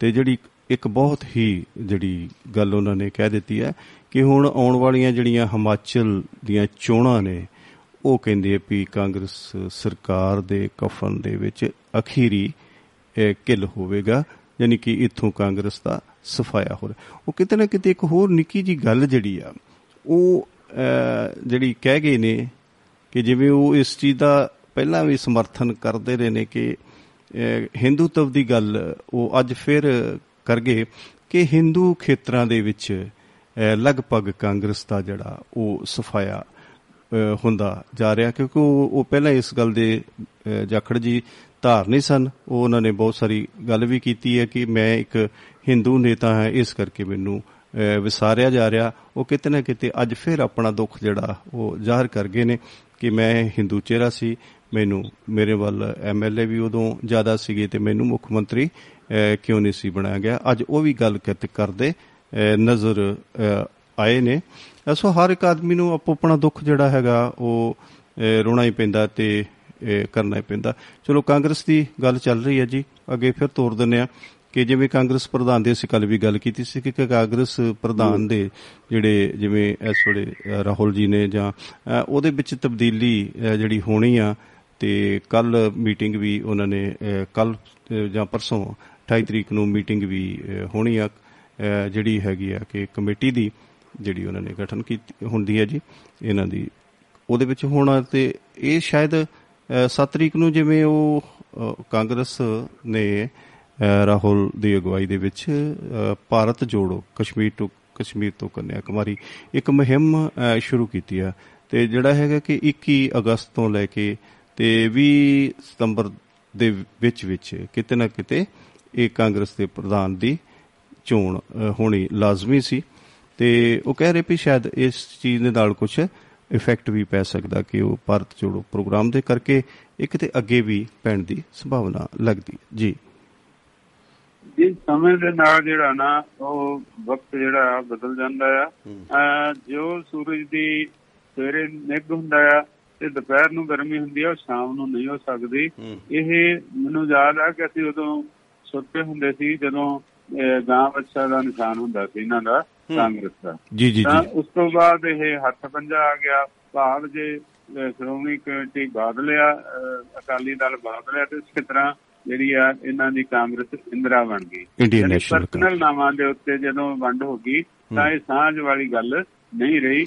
ਤੇ ਜ਼ਰੂਰ ਉਹ ਪਿਛਲੀਆਂ ਕਹਾਣੀਆਂ ਨੂੰ ਵਰਤਿਆ ਜਾ ਰਿਹਾ ਜਵਾਹਰ ਲਾਲ ਸੀਗੇ ਉਹ ਸੀਗੇ ਬਟ ਜਿਹੜਾ ਕੰਮ ਆ ਉਹ ਹੋ ਜਾ ਨਹੀਂ ਰਿਹਾ ਤੇ ਨਾ। ਹੀ ਕਦੇ ਸਦਾ ਹੀ ਜਵਾਨੀ ਰਹਿੰਦੀ ਆ ਤੇ ਨਾ ਹੀ ਜਲਾਲ ਰਹਿੰਦਾ। ਫ਼ਰਕ ਪੈ ਜਾਂਦਾ ਹੈ ਬਿਲਕੁਲ, ਬਿਲਕੁਲ। ਜਿਹੜੀ ਹੈ ਢਲ ਰਹੀ ਆ ਚਾਹੇ ਇਹ ਲੱਖ ਯਾਤਰਾਵਾਂ ਕਰ ਲੈਣ ਜਾਂ ਕੁਝ ਠੀਕ ਆ ਇਹ ਉਸ ਏਰੀਏ 'ਚ ਥੋੜੇ ਸਰਗਰਮ ਹੋ ਜਾਣਗੇ ਚਾਰ ਦਿਨ ਆਪਣੇ ਅੰਕੜੇ ਵੱਧ ਦੱਸ ਦੇਣਗੇ ਲੋਕਾਂ ਨੇ ਹੌਲੀ ਹੌਲੀ ਇਹਨਾਂ ਤੋਂ ਪਿੱਛੇ ਹਟਣਾ ਸ਼ੁਰੂ ਕਰ ਦਿੱਤਾ ਆ। ਤੇ ਜਿਹੜੇ ਪੁਰਾਣੇ ਘਾਗ ਨੇਤਾ ਨੇ ਉਹ ਜ਼ਰੂਰ ਜੁੜੇ ਆ। ਨਵੇਂ ਨੇਤਾ ਦੇ ਵਿੱਚ ਜਿਹੜੀ ਆ ਕਮੀ ਆ ਰਹੀ ਆ। ਉਹ ਠੀਕ ਆ ਕਿ 10 ਬਦਲੂ ਸਾਡੇ ਦੇਸ਼ 'ਚ ਬਹੁਤ ਨੇ। ਫਟਾਫਟ ਜਿੱਧਰ ਰੋਟੀ ਵਧੀਆ ਪੱਕਦੀ ਆ ਸਮੈਲ ਵਧੀਆ ਆਂਦੀ ਉਧਰ ਨੂੰ ਹੋ ਜਾਂਦੇ ਆ। ਜੇ ਕਿਸੇ ਹੋਰ ਨੂੰ ਲੈ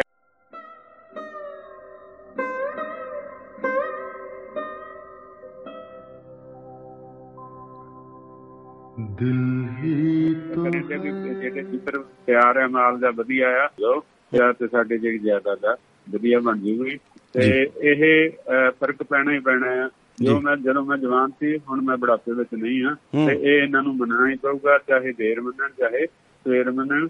ਤੇ ਇਹ ਜਿਹੜਾ ਬਦਲਾਅ ਆ ਤੇ ਲੋਕ ਲਿਆਂਦੇ ਆ। ਤੁਸੀਂ ਜਾਂ ਕੋਈ ਪੈਸਾ ਜਾਂ ਕਿਸੇ ਦੇ ਨਾਲ ਨਹੀਂ ਆ ਰਿਹਾ ਕਿੰਨੇ ਕਿੰਨੇ ਹੁਣ ਇਹਨਾਂ ਦੇ ਇਲਜ਼ਾਮ ਨੈਸ਼ਨਲ ਹਰਡ ਦਾ ਉਹ ਲੱਗਾ ਚਾਹੇ ਕੁਝ ਵੀ ਆ ਕੁਝ ਕੀਤਾ ਆ ਕੁਝ ਨਾਮ ਬੋਲਦਾ ਆ ਸਾਡਾ ਨਾਂ ਕਿਤੇ ਨਹੀਂ ਬੋਲਦਾ। ਤੇ ਇਹ ਜ਼ਰੂਰ ਕਿਤੇ ਨਾ ਕਿਤੇ ਵੱਡੀਆਂ ਜਾਇਦਾਦਾਂ ਘਾਲੇ ਮਾਰੇ ਕਿਉਂਕਿ ਇਹ ਚੋਣ ਜਿਹੜੀ ਹੈ ਕੋਈ ਛੋਟੇ ਮੋਟੇ ਦਾ ਕੰਮ ਹੀ ਨਹੀਂ ਹੈ। ਬਹੁਤ ਫੰਡ ਚਾਹੀਦੇ ਆ ਬਹੁਤ ਦੋ ਨੰਬਰੀ ਪੈਸਾ ਚਾਹੀਦਾ। ਉਦਾਂ ਦਾ ਹੀ ਪੈਸਾ ਮੋਦੀ ਹਰੀ ਵੀ ਇਕੱਠਾ ਕਰਦੇ ਆ ਉਹੀ ਪੈਸੇ ਦੇ ਰੌਲੇ ਬਾਅਦ ਚ ਪੈਣੇ ਆ। ਮਤਲਬ ਇਹ ਸਾਰੇ ਪਾਰਟੀ ਕੋਈ ਵੀ ਚੱਲ ਹੀ ਨਹੀਂ ਸਕਦੀ ਹੈ ਇਮਾਨਦਾਰੀ ਨਾਲ। ਤੇ, ਜੀ। ਕੀ ਉਮੀਦ ਕਰਦੇ ਆ ਕਿ ਜੇ ਸੁਧਾਰ ਜਿਹੜਾ ਹੈ, ਹੋਰ ਦੋ ਕਦਮ ਵਧੀਆ ਅੱਗੇ ਗੱਡੀ ਚੱਲ ਜਾਵੇ ਤਾਂ ਜੀ। ਆ ਜੀ।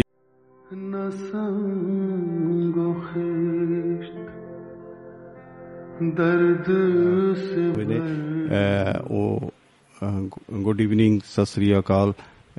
ਤੁਹਾਨੂੰ ਕਹਿ ਰਹੇ ਨੇ ਜੀ ਤੇ ਉਹ ਕਹਿ ਰਹੇ ਨੇ ਪ੍ਰੋਗਰਾਮ ਸੁਣ ਵੀ ਰਹੇ ਨੇ ਤੇ ਪ੍ਰੋਗਰਾਮ ਨੂੰ ਪਸੰਦ ਵੀ ਕਰ ਕਰ ਰਹੇ ਨੇ ਜੀ। ਸੋ ਬਹੁਤ ਬਹੁਤ ਧੰਨਵਾਦ। ਤੁਹਾਡਾ ਜੀ ਮਨੋਜ ਕੁਮਾਰ ਜੀ ਅਹ ਤੁਸੀਂ ਪ੍ਰੋਗਰਾਮ ਨੂੰ ਬਕਾਇਦਗੀ ਨਾਲ ਮਾਣ ਸਤਿਕਾਰ ਦਿੰਦੇ ਹੋ। ਅਹ ਸੋ ਤੁਹਾਡਾ ਖਬਰਸਾਰ ਪ੍ਰੋਗਰਾਮ ਵੱਲੋਂ ਜੋ ਸਾਡੇ ਦੋਨਾਂ ਵੱਲੋਂ ਬਹੁਤ ਬਹੁਤ ਸਵਾਗਤ ਜੀ ਬਹੁਤ ਬਹੁਤ ਧੰਨਵਾਦ। ਤੁਹਾਡਾ ਤੁਸੀਂ ਇਸੇ ਤਰੀਕੇ ਨਾਲ ਜੁੜੋ ਅ, ਜੁੜਦੇ ਰਹੋ ਤੇ ਸਾਨੂੰ ਆਪਣੀਆਂ ਖੂਬਸੂਰਤ ਅ, ਜਿਹੜੀਆਂ ਸਲਾਹਾਂ ਨੇ ਅ, ਉਹਨਾਂ ਦਾ ਵੀ ਤੁਹਾਡੇ ਸਲਾਹਾਂ ਦਾ ਵੀ ਅਸੀਂ ਅ, ਕਦਰ ਅ, ਕਰਾਂਗੇ ਜੀ। ਸੋ ਅ, ਕਦੀ ਦੀ ਤੁਸੀਂ ਜਾਣਕਾਰੀ ਜਿਹੜੀ ਉਹ ਅ, ਦਿੰਦੇ ਰਹੋ ਜੀ।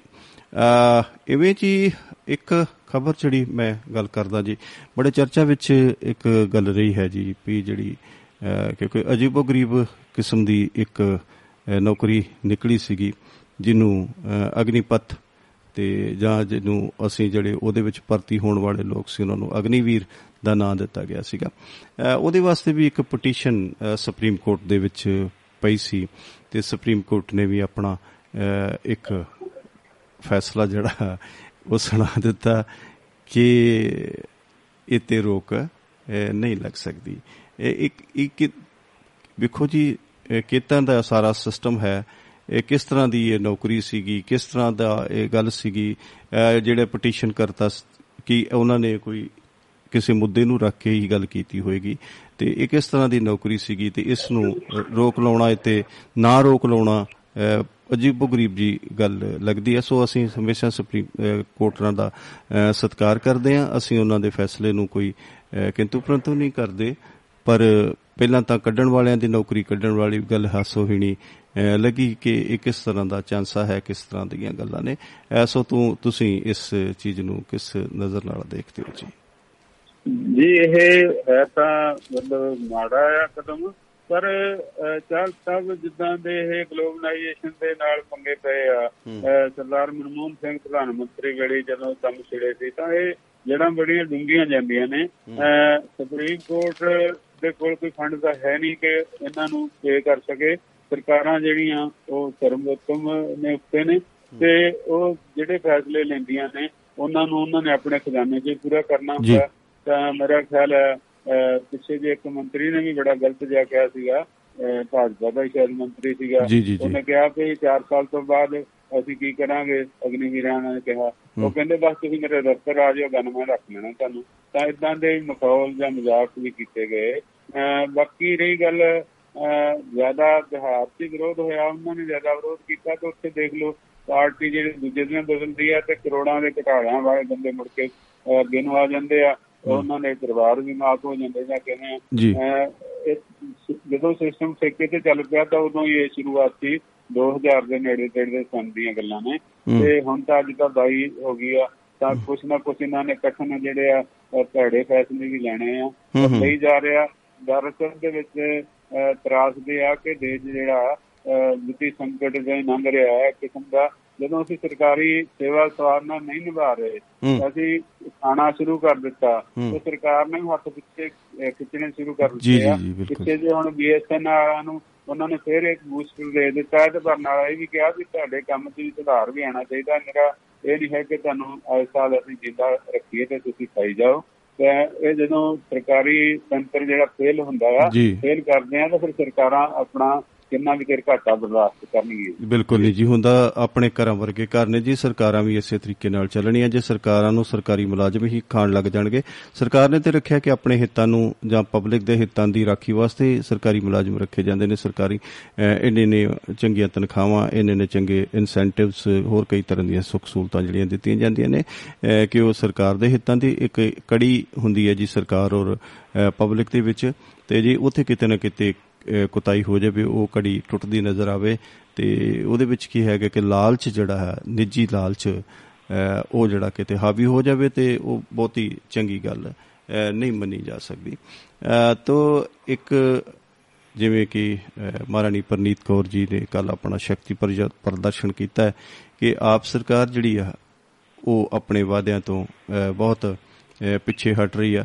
ਖਾਸ ਤੌਰ ਤੇ ਉਹਨਾਂ ਨੇ ਜਿਹੜੀਆਂ ਕਿ ਆਪਣੀਆਂ ਸਾਡੀਆਂ ਭੈਣਾਂ ਨੇ ਲੇਡੀਜ਼ ਨੇ ਉਹਨਾਂ ਵਾਸਤੇ ਜਿਹੜੀ 1000 ਰੁਪਏ ਦੀ ਅਹ, ਜੋ ਅਹ, ਰਾਹਤ ਰਾਸ਼ੀ ਕਹਿ ਲੋ ਜਾਂ ਮਾਣ ਭੱਤਾ ਕਹਿ ਲੋ ਜਾਂ ਇਸ ਤਰ੍ਹਾਂ ਨੂੰ ਘਰੇਲੂ ਖਰਚ ਵਾਸਤੇ ਜੋ 1000 ਰੁਪਏ ਪਰ ਲੇਡੀ ਪਰ ਔਰਤ ਅਹ, ਦੇਣਾ ਸੀਗਾ ਉਹ ਕਿ ਸਰਕਾਰ ਆਪਣੇ ਵਾਅਦੇ ਤੋਂ ਅਹ, ਮੁਕਰਦੀ ਨਜ਼ਰ ਆ ਰਹੀ ਆ। ਅਹ, ਸੋ ਗੱਲ ਅਹ, ਤੁਸੀਂ ਕਿਵੇਂ ਦੇਖਦੇ ਹੋ ਕਿ ਬਗਾਨੇ ਦੇ ਅਹ, ਘਰ ਵਿੱਚ ਅਹ, ਜੇ ਕਹਿੰਦੇ ਨੇ ਵੀ ਅਹ, ਅੱਗ ਲੱਗੀ ਤੇ ਅਸੀਂ ਕਹਿੰਨੇ ਕਿ ਬਗਾਨੇ ਦੇ ਘਰ ਵਿੱਚ ਜਦੋਂ ਅੱਗ ਲੱਗੀ ਹੋਏ ਤੇ ਅਸੀਂ ਕਹਿੰਨੇ ਕਿ ਬਸੰਤਰ ਜਗਦਾ ਤੇ ਜਦੋਂ ਆਪਣੇ ਘਰ ਵਿੱਚ ਜਦੋਂ ਲੱਗਦੀ ਆ ਫਿਰ ਅਸੀਂ ਕਹਿੰਨੇ ਕਿ ਅੱਗ ਲੱਗੀ ਹੋਈ ਆ।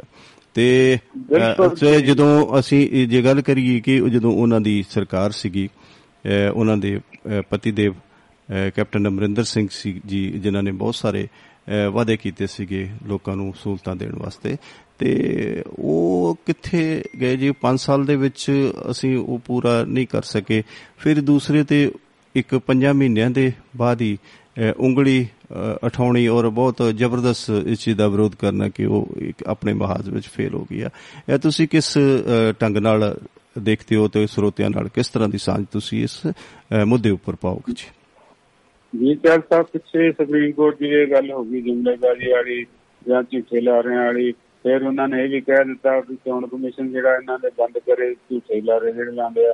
ਫਿਰ ਉਹਨਾਂ ਕਹਿਤਾ ਕਿ ਅਸੀਂ ਇਹਦੇ 'ਚ ਕੁਝ ਨਹੀਂ ਕਰ ਸਕਦੇ। ਇਹ ਜਿਹੜਾ ਹੈ ਨਾ ਅਸੀਂ ਉਹਨਾਂ ਚੋਂ ਹੀ ਆ ਕਿ ਜਿਹੜੇ ਮੱਝ ਨੂੰ ਚੋਣ ਤੋਂ ਪਹਿਲਾਂ ਹਰਾ ਜਿਹੜਾ ਟੋਕਰਾ ਉਹਦੇ ਮੂਰੇ ਰੱਖਦੇ ਨੇ ਤੇ ਜਦੋਂ ਅਸੀਂ ਚੋ ਲੈਨੇ ਤੇ ਪਰ ਚੱਕ ਲੈਨੇ ਟੋਕਰਾ ਵੀ। ਜੀ। ਠੀਕ ਹੈ ਨਾ ਜੀ? ਇਹ ਸਭ ਨੇਤਾਵਾਂ ਦਾ ਵੀ ਇਹੀ ਹਾਲ ਹੈ ਕਿ ਉਹਨਾਂ ਨੇ ਆਪਣੀ ਚੋਣ ਜਿੱਤਣੀ ਆ। ਬਹੁਮਤ ਚਾਹਣਾ ਆ 5-7 ਸਾਲ ਨਜ਼ਾਰੇ ਉਹਨਾਂ ਨੇ ਲੈਣੇ ਆ ਤੇ ਉਹ ਇਸ ਕਰਕੇ ਸਾਡੇ ਜਨਤਾ ਨਾਲ ਲਾਰੇ ਜਿਹੜੇ ਆ ਅਸੀਂ ਵੀ ਲਾਰੇ ਲਵਾਉਣ ਦੇ ਜਾਂ ਕਹਿਣ ਦੇ ਆਦੀ ਹੋ ਗਏ ਆ ਤੇ ਉਹ ਲਾਰੇ ਲਾਉਣ ਦੇ ਜਿਹੜੇ ਆ ਜਾਂ ਪੀਰ ਹੋ ਗਿਆ। ਹੂੰ। ਇਹਦੇ ਚ ਦੂਜੇ ਵੱਲ ਤਾਂ ਉਂਗਲ ਕਰਨੀ ਹੁੰਦੀ ਹੈ ਕਿ ਤੂੰ ਆਹ ਨਹੀਂ ਕਰ ਰਿਹਾ ਉਹ ਨਹੀਂ ਕਰ ਰਿਹਾ। ਮੇਰਾ ਖਿਆਲ ਹੈ ਮਾਂ ਇਹੀ ਬਹੁਤ ਹੈ ਕਿ ਬਿਜਲੀ ਬਿਜਲੀ ਵਾਲੀ ਜਿਹੜੀ ਇਹ ਪੁਗਾ ਦੇ ਭਾਵੇਂ 2 ਮਹੀਨੇ ਇਹ ਵੀ ਬਹੁਤੀ ਪੁੱਗਣ ਵਾਲੀ ਨਹੀਂ ਹੈਗੀ। ਕਿਉਂਕਿ ਆਖਰ ਪੈਸਾ ਕਿੱਥੋਂ ਆਉਣਾ ਆ?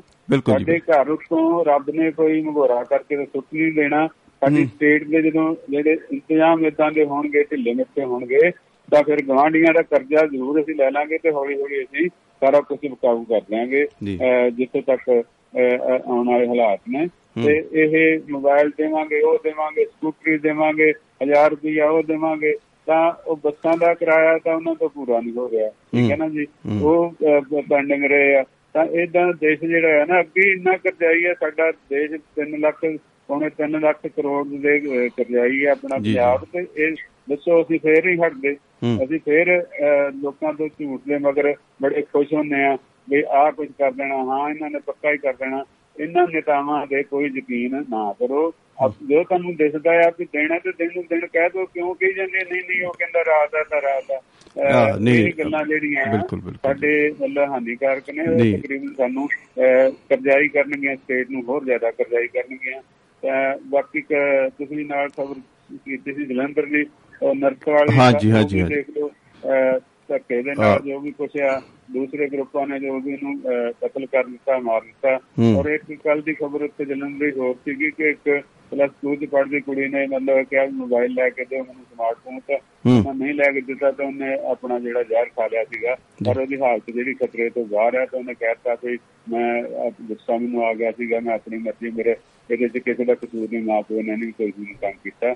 ਤਾਂ ਇਦਾਂ ਦੇ ਸਿਲਸਿਲੇ ਜਿਹੜੇ ਆ ਉਹ ਰੋਜ਼ ਦੇ ਰੋਜ਼ ਕੁਝ ਨਾ ਕੁਝ ਹੁੰਦੇ ਰਹਿੰਦੇ ਆ। ਇਹ ਤਾਂ ਸਾਡੇ ਖਬਰਾਂ ਜਿਹੜੀਆਂ ਨੇ ਨਾ ਜੀ ਬਿਲਕੁਲ ਜੀ ਸਾਡੇ ਜ਼ੁਲਮ ਵੱਧਦਾ ਜਾ ਰਿਹਾ। ਆਹ ਫਲਾਣੇ ਦੀ ਖਬਰ ਆ ਫਲਾਣੇ ਜ਼ਿਲ੍ਹੇ ਦੀ ਖਬਰ ਜਦੋਂ ਸਾਰੇ ਪੰਜਾਬ ਦੀਆਂ ਜੇ ਖਬਰਾਂ ਦੇਖੋ ਤਾਂ ਬਹੁਤ ਕੁਝ ਜੀ। ਹੋ ਰਿਹਾ। ਹੂੰ। ਤੇ ਜੇ ਸਾਰੇ ਭਾਰਤ ਦੀ ਗੱਲ ਕਰੀਏ ਤੇ ਉਦੋਂ ਵੀ ਵੱਧ ਅਨਹੋਣਾ ਹੋ ਰਿਹਾ ਕਿਉਂਕਿ ਅਸੀਂ ਸਿਰਫ ਆਪਣੇ ਘਰ ਦੇ ਆਲੇ ਦੁਆਲੇ ਦੇਖਦੇ ਹਾਂ ਤੇ ਉੱਥੇ ਦਾ ਹੀ ਧਿਆਨ ਆ ਤਾਂ ਇਹ ਕਾਫੀ ਜਿਹੜਾ ਹੈ ਪ੍ਰਬੰਧਾਂ ਜਾਂ ਲੋਕਾਂ 'ਚ ਨਿਗਾਰ ਆ ਕਾਲਾ ਪਾਣਾ ਕੀ ਕਹਿੰਦੇ ਹੁੰਦੇ ਆ ਜਰਨ ਦੀ ਸ਼ਕਤੀ ਘਟ ਗਈ ਆ ਚਾਹੇ ਸਹਿਣ ਸਾਰਿਆਂ 'ਚ ਜਿਹੜੀ ਹੈ ਨਾ ਸਹਿਣ ਸ਼ਕਤੀ ਕਾਫੀ ਘੱਟ ਹੈ ਜੀ। ਆ ਬਿਲਕੁਲ ਜੀ ਦੇਖੋ ਇਹ ਅ, ਦੱਸਦੇ ਨੇ ਕਿ ਸਾਡਾ ਜਿਵੇਂ ਅਸੀਂ ਗੱਲ ਕਰਦੇ ਹਾਂ ਕਿ ਸੋਸ਼ਲ ਮੀਡੀਆ ਅ, ਚੰਗਾ ਵੀ ਆ ਮਾੜਾ ਹੀ ਆ। ਇਹਨਾਂ ਜਿਹੜਾ ਜਿਹੜੀ ਉਹ ਲੜਕੀ ਕਤਲ ਹੋਈ ਆ ਬਲਜਿੰਦਰ ਕੌਰ ਅ, ਇਹਦਾ ਵੀ ਸੋਸ਼ਲ ਮੀਡੀਆ ਦੇ ਉੱਪਰ ਅ, ਉਹਦੇ ਕਰਕੇ ਉਹਦੇ ਨਾਲ ਹੀ ਉਹ ਕੋਈ ਗੁਰੀ ਨਾਮ ਦਾ ਅ, ਬੰਦਾ ਸੀਗਾ ਉਹਦੇ ਨਾਲ ਉਹਦੀ ਨਿੜਤਾ ਹੋਈ।